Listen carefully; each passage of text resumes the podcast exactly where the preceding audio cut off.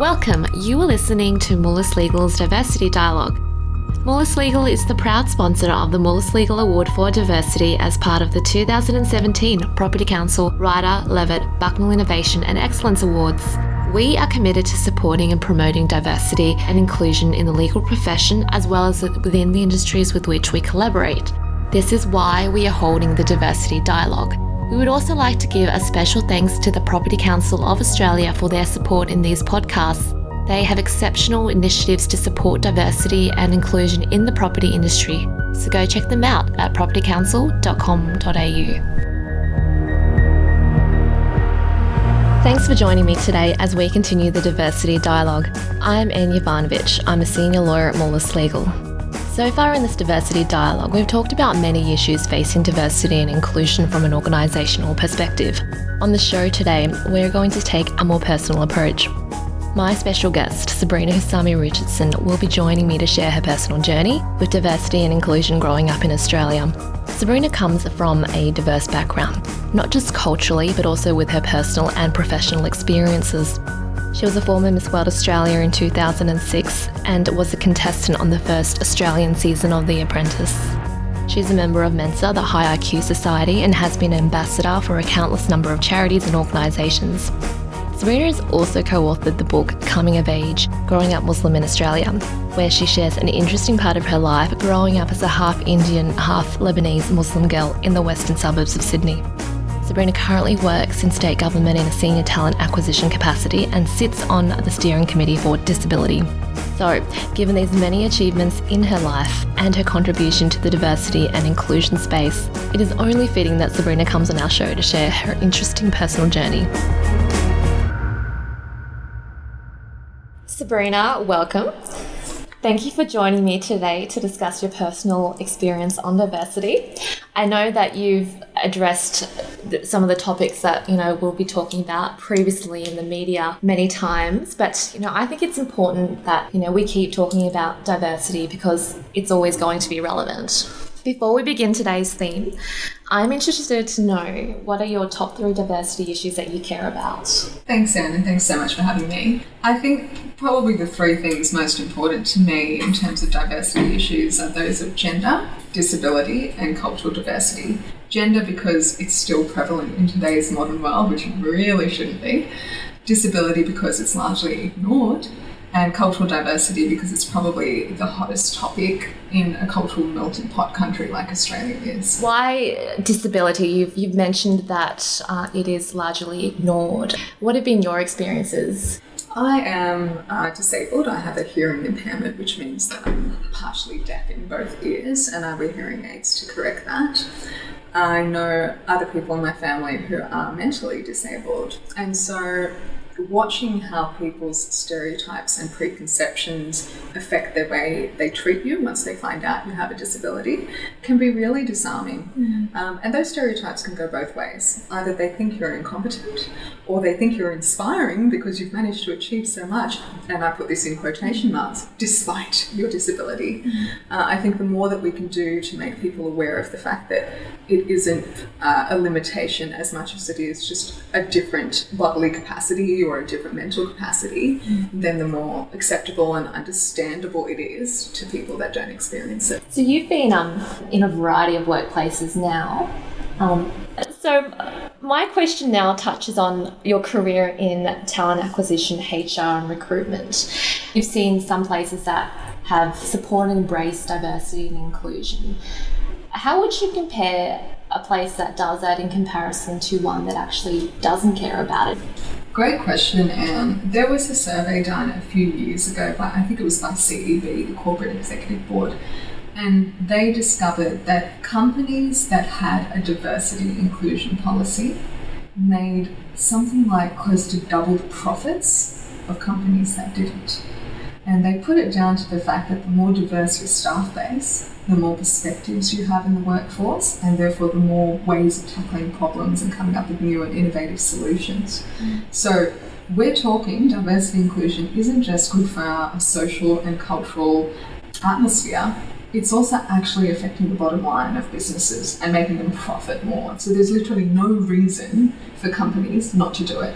does it involve a bit of groundwork to begin with and actually putting in whatever policies that we need to initially and then implementing those policies? Yeah, absolutely. Are you going to profit as a result, both socially and also economically? Yes, you are. And do you think it also has an impact on, for instance, staff retention? I would say yes. I think if I walked into a company that made me feel less for being Muslim, Lebanese Indian, disabled, a woman, why the hell would I stay? You know, two months later I'd be out that door, and I'm sure that's true for most people. Do you find that um, looking at an organisation that didn't really care about, I don't know if it's whether from your personal experiences or you've seen with other people, um, how has that affected in that respect for those type of companies that didn't care about diversity? Um, did you think that their innovation, creativity, or morale, staff morale was, you know, quite adversely affected? Yeah, there were a couple of businesses that I've liaised with in the past that didn't really have those policies in place. And we did see more churn, so less retention of staff. And you did also see a lot more, I'm going to say, dictating from management. And that could come down to that lack of diversity in terms of the perspectives of the staff base. If they're just hiring people that are like them and therefore think like them and have the same life experience as them, they're not going to get anyone pushing back and saying, actually, I think there's a different way that we can do this. So I guess it was just, um, you know, I guess a sheep following the leader kind of exercise, which resulted in no pushback, no, no diverging of pathways, no new ways of doing things.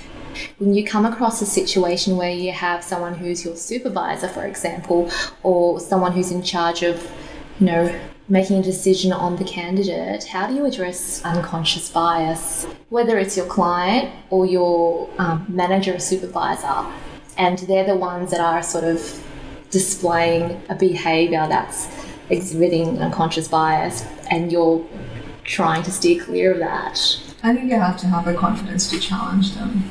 So there's this element of fairness that we sometimes forget. Sometimes we overcompensate for being too, too fair and too scared to talk about why it is that a particular demographic may not fit. Um, and, and so if a hiring manager gives me a really good reason as to why for the culture fit of the team, let's say, look, it's a group of women, I'm finding that there's a lot of gossiping and backbiting going on. It would be really nice to break that up by bringing in either a completely different personality type or a male who's less inclined to doing that kind of thing. And we are stereotyping in that hiring manager saying so, but there's still logic there. Mm. So I might say, okay, I'll consider that in my recruitment process, right? If they say to me something along the lines of what I mentioned before, well, I, I, just think that this is such an important role that we can't really lose someone to mat leave. I just had the last woman in this role go off on mat leave and I don't want it to happen again. I feel like, do you realize that what you're saying is basically legal grounds for discrimination and you just need to can it? That is the wrong way of thinking. This is why it's wrong and this is how we need to start looking at it moving forward. Mm. Yeah, I always found that whole process quite interesting because you know, when you, uh, and this again draws from, I guess, my own experiences, and I'm sure a lot of our listeners out there would share similar sentiment, but, you know, we, or uh, as a female, for example, you know, we go in and, you know, if we're out in the job market and we're looking for a job and we go through a recruitment process and we feel like, you know, we've done really well in the interview, for example, and we seem like such a good fit for the role, but then we don't get it. And then just wondering what happens in the background if there was that unconscious bias that played into effect. And, uh, but you know what? It's just, it's great to see your insights on it because it's something that, people out there in the public or people who are, you know, job seekers, for example, that's something they will never know. From what you've seen in a workplace environment, what sort of progress do you think has been made for workplace diversity? Incredible progress. Diversity policies actually exist now. There never used to be such a thing as a diversity inclusion policy. We see things like in recruitment, you've got to have women sitting on the panel you've got to have women in the short list of candidates to interview. So there's that gender balance that never used to exist before and an onus on that gender balance. Um, we see support for Indigenous Australians, and if you are flagged as an Indigenous or Torres Islander, you're going to get a better chance than you ever have done in the past. Uh, you see things like disability inclusion, which we spoke about before, actually identifying and then adapting for disabilities within the workplace. And then you see things like parental support. You know, there, there used to be once upon a time a complete misconception around women and their ability to perform their careers because at some point, oh, that girl's going to go get pregnant, she's going to have to take a year off, and whatever it is.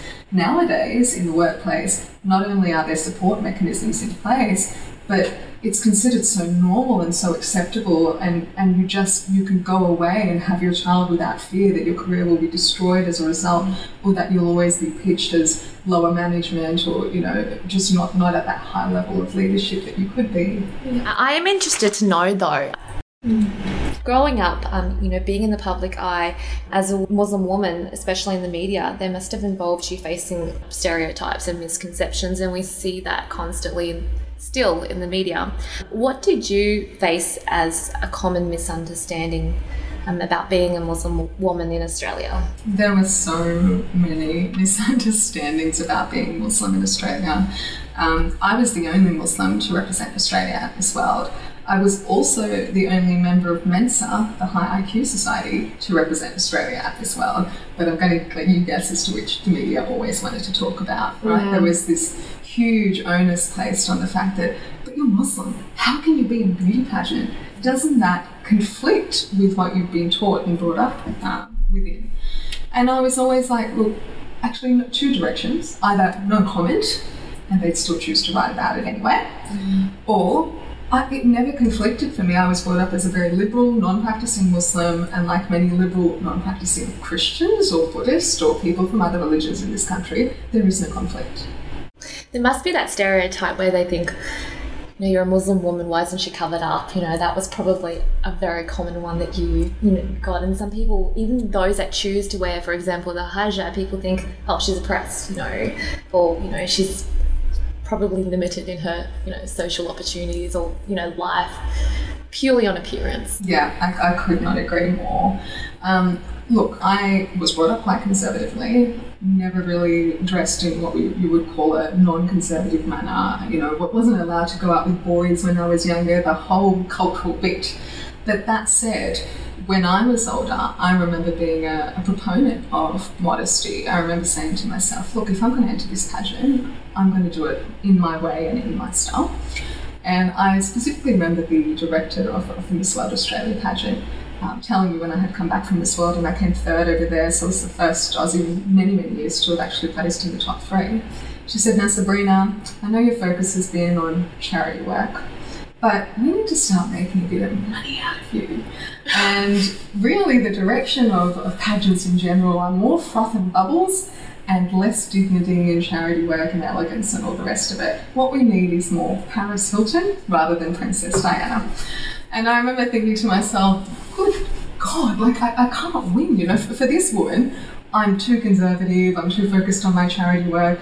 In the Muslim community, I'm too liberal, you know, I'm wearing a swimsuit on the world stage. Oh my God, she's such a boundary pusher. So, yeah, there, those misconceptions are always going to exist, and there's nothing much that you can do, I think, to please either side. I was going to say, thank God you did not go down the Paris Hilton road. We've got enough of that in this world, haven't we? Okay, so let's go back to your personal experiences. Um, I want to know more about your personal experience growing up in Australia with, uh, in particular, gender equality. So, the experiences that you went through in high school to, you know, participating in Miss World and being in the public eye. Yeah, and I'm really lucky. I was born to a Lebanese Muslim man and a Hindu Indian woman who was surrounded by strong women in their own experiences. My father's mother had come to Australia as the first kidney transplant um, operation patient and this was after her husband had died of a heart attack, and she came over here with six kids and made it on her own. My mother's mother, uh, who was Muslim, married her husband, who was Hindu, during the partition between India and Pakistan. So, again, pushing boundaries, going against the, the cultural elements at the time, and, and huge riots that were happening. Um, so, mum and dad both saw female empowerment, I guess, and women's liberation from a very early age themselves through their own mothers, and they brought myself and my sister up to be exactly the same. Always believe that you can do anything just because you're a woman, it doesn't mean that you can't achieve, which was fantastic. What I did see though, as I sort of made my way through high school and then into Miss World, was this constant stereotyping of women. And I mean, we've all heard it women are expected to do it all or they're nothing, right? So either you're amazing in the workplace, you're an amazing mother, you want to be a mother, so God forbid if you don't want to have children to begin with, um, you know, you're going to be a perfect wife and domestic housekeeper, and, and you're going to be a social butterfly as well. And this is, of course, in the, in the Western Australian world that I'm talking about this. But I think that expectation that's placed on us to, to be super women all the time is an element of putting women on a pedestal and I don't know why men aren't put on the same pedestal and the same expectations aren't placed on them, but it certainly makes, I think, gender equality much harder to reach. And certainly where we're aware that the glass ceiling is still a very bleak reality in Australia. I think it's something like 15% of CEOs are women in this country, and we're in 2017. It's, it's an absolute joke. I'm interested to know who or what was the biggest influence in your life in relation to ch- shaping your current views on certain diversity topics, such as marriage equality or gender equality? Definitely my mum. I think most people would give that answer, but it's true in my case. My mum, as I mentioned before, was born to parents who had rebelled against the Pakistan and India riots that were happening at the time, just so that they could get married, and, and it was a love marriage, not an arranged marriage, as was very common in India at the time. Um, she was brought up herself to be an incredibly strong, confident woman and was considered a boundary pusher back in her day. She used to have male friends, which was unheard of. She played sport. She was part of um, the army cadetship, so she she was really going against those Indian stereotypes of, I guess, the docile, servile woman who's in the home and looks after the children and that kind of thing. Um, and I reckon that's why my dad was attracted to her, to be honest. Um, but yeah, she moved to Australia. Like she married a Lebanese Muslim man, moved to Australia. There was no social circle here for her to lean on. She couldn't speak proper English. She was just incredibly brave and made the move despite that lack of support. And growing up always told me never let anyone dictate to you what you can and cannot do always remember who you are. Don't succumb to those passing trends and phases. You know what your integrity is and where your values lie, and don't don't veer away for that for any reason. And yeah, she influenced me greatly as a result. Yeah, thanks, mom. Speaking of your cultural background, you co authored a book that delves into this further. Talk us through this book and what you wrote about, and also why it received all this media attention at the time of its release. The book was called Coming of Age Growing Up Muslim in Australia, and it's published by Allen and Unwin a few years back. Basically, co authored by 12 Australian Muslims from very diverse backgrounds everything from a female boxer to a lesbian to a psychologist, myself as a Miss World contestant, etc. And my chapter was called Mishmash Muslim because I've always been that an amalgamation of modern and conservative and you know everything that I could bring out of Australian culture and everything I could bring out of my Muslim upbringing I kind of mashed together. The book, I guess, is, is designed to break down common stereotypes of what it is to be a Muslim, especially in this country. Um, and it was put on Malcolm Turnbull's prime ministerial reading list because it was considered so important for him to understand, particularly with the tensions that have always existed between uh, the political and the Muslim community, what we're actually about and how diverse we actually are. I think it received the media attention it did because we haven't in the past been given uh, a forum for non extremist Muslims to talk about their experiences. You'll notice it is almost always people with the stereotypical long beards and, and the muftis and, and wearing burqas and things like that that is shown in the media, rather than this melting pot of very liberal, very Australianised Muslims who have different ways of living. Go read the book, everyone. It's great. I've read it myself. Do you think that we have evolved or improved as a multicultural country, you know, that is more open and accepting of different ethnicities and religions and cultures? Have we improved? Yes, I think there are more interracial relationships, for example, than we've seen at any other time in the past. But have we evolved enough to, to the point that we should be? Absolutely not. I think there's still so much racial and religious stereotyping that goes on in this country. Um, the media has a habit of always branding what is different as other and making a really strong point of, let's say, a Middle Eastern man was involved in a shooting today in Lakemba, as opposed to when an Anglo-Saxon male is involved in a shooting, you never they'll never use the word white or Anglo-Saxon. It's just blacked out of the media. So I think that that that that media treatment of what is different, uh, that the more that it stops, the more evolved we'll get because we digest most of our information and form most of our opinions from what the media tells us. That's so true. Um, and Sabrina, you were in The Apprentice, the first season in Australia, and I remember watching that show and I remember thinking, you know what, they've got a really diverse range of contestants on that show with different backgrounds you know, you included. Um, how did you find that whole experience being in a room and doing all those different corporate challenges with people, you know, such diverse people? I loved it. Uh, the actual filming of The Apprentice and going through those challenges with that group was amazing. What wasn't amazing was the editing that happened after the fact, where we were all stereotyped in our own little ways. So, you know, there was the working mother or the beauty queen or the down to earth Italian boy, you know. So we all became caricatures essentially.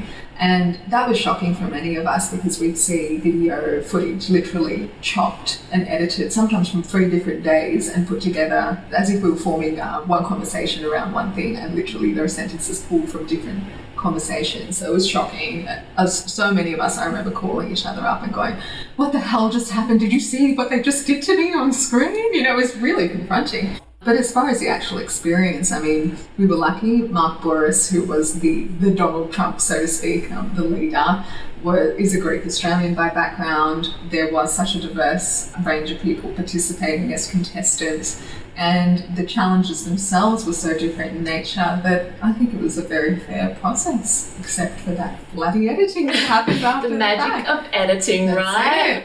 it. Do you think that because everyone was so diverse that they all brought something to each team and it was a benefit to have such a diversity? I would say so. Firstly, from just from a viewer's point of view, if you have 12 totally different people competing, you have more chances of being able to relate to one of them and go, that person reminds me of myself. Mm-hmm. And then from the contestants' point of view, as I said, because the challenges were so diverse in their nature, if you do come from a different corporate background, a non-corporate background, you're self-employed, you are a working mother, etc., etc., you've just got more chance of being able to blitz at least one of those challenges and bringing a different perspective in.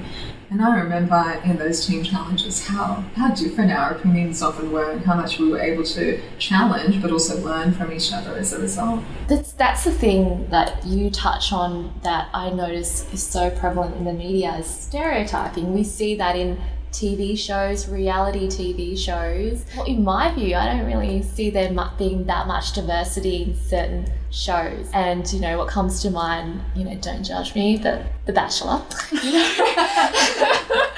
No judgment. I love The Bachelor. Please continue. there's there's the thing I say as a writing joke, and I say it because you know I'm Asian, but you know obviously there's a token Asian in it, and you know they, they only cast one person who's who's of that token ethnicity, and everyone else is you know predominantly Anglo-Saxon and Caucasian, and I think that is actually a general reflection of the fact that it's interesting, but the media or you know journalists even news readers um, that we see on mainstream channels don't really appear to be diverse you know So true. I think it was just this year, 2017, on Australia Day in Melbourne, there was a big billboard campaign for the Australia Day celebrations in Melbourne that had two girls in a hijab as the two characters in this campaign. And there was huge backlash against that from the Australian community saying that's not representative of Australia. But do you ever hear that when, as you said in The Bachelor, 19 out of your 20 contestants are white Caucasian? No, you don't. If we had 19 out of 20 as Indigenous Australians who were local and native to this country, would people say that's not Australian? I just question, you know, again, where this ignorance comes from and why the media always panders to that ignorance rather than challenging it. I thought that campaign was brilliant they are Australian. It's a different way of looking at what Australian is. Good on them, right? But again, they just receive such negativity. Another good example would be when I was Miss Australia. As I said, most of my answers to those, oh, you're Muslim and you're in a pageant questions was no comment. I don't even want to discuss it. This is not part of me being Miss Australia. It has nothing to do with it. Why does it keep coming up? And I remember after one such interview where I literally just went, no comment, no comment, please change the topic, let's talk about something else. The next day I was on the front page of Daily Telegraph and the headline was Sabrina receives death threats from the Islamic community. Oh gosh. And it, it went on to quote me in the article as saying that I had received those death threats. So you can just imagine being used as a scapegoat against your own community when not only did that never happen, but I literally didn't even make any comments at all on the topic, and the media is still choosing to write a story to fabricate an imagined event in order to push a certain agenda and get those readers. It's just horrible. It's media sensationalizing. Sabrina, thank you so much for sharing your stories and views with us today. It was truly enjoyable listening to your personal journey and particularly to with what you did and you know, what you've been through now to get to where you are today. It's an absolute pleasure. Thank you so much for the opportunity and kudos to you and Moulis Legal for actually giving voice to this diversity dialogue. I think it's fantastic.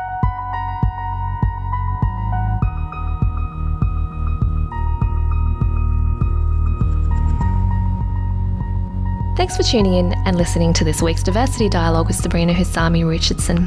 That was a really interesting discussion I had with Sabrina. It's impressive and inspiring to see what she has accomplished in her position, especially in dealing with immediate scrutiny surrounding her early career and breaking down the stereotypes of what it means to be an Australian Muslim woman. One major aspect of this podcast that I took away from my discussion with Sabrina was the lasting impact and influence which her upbringing had in shaping her views on the many diversity issues that we discussed. More importantly, having strong women in her life has played a key role in how she has tackled diversity in the three areas that matter to her being culture, gender, and disability. So, the important message I would say for our listeners here is that the conversation around diversity and inclusion starts at home. Links to anything that we've talked about or refer to in this podcast will be on our website at moulislegal.com slash diversity. Also, please like and follow us on Twitter and LinkedIn. Just search Moulis Legal. Next week, we'll be talking to Alicia Gleeson of Crown Resorts about the future outlook of diversity in Australia. My wonderful colleague Alistair Bridges will be hosting that podcast, so stay tuned next week for this interesting discussion.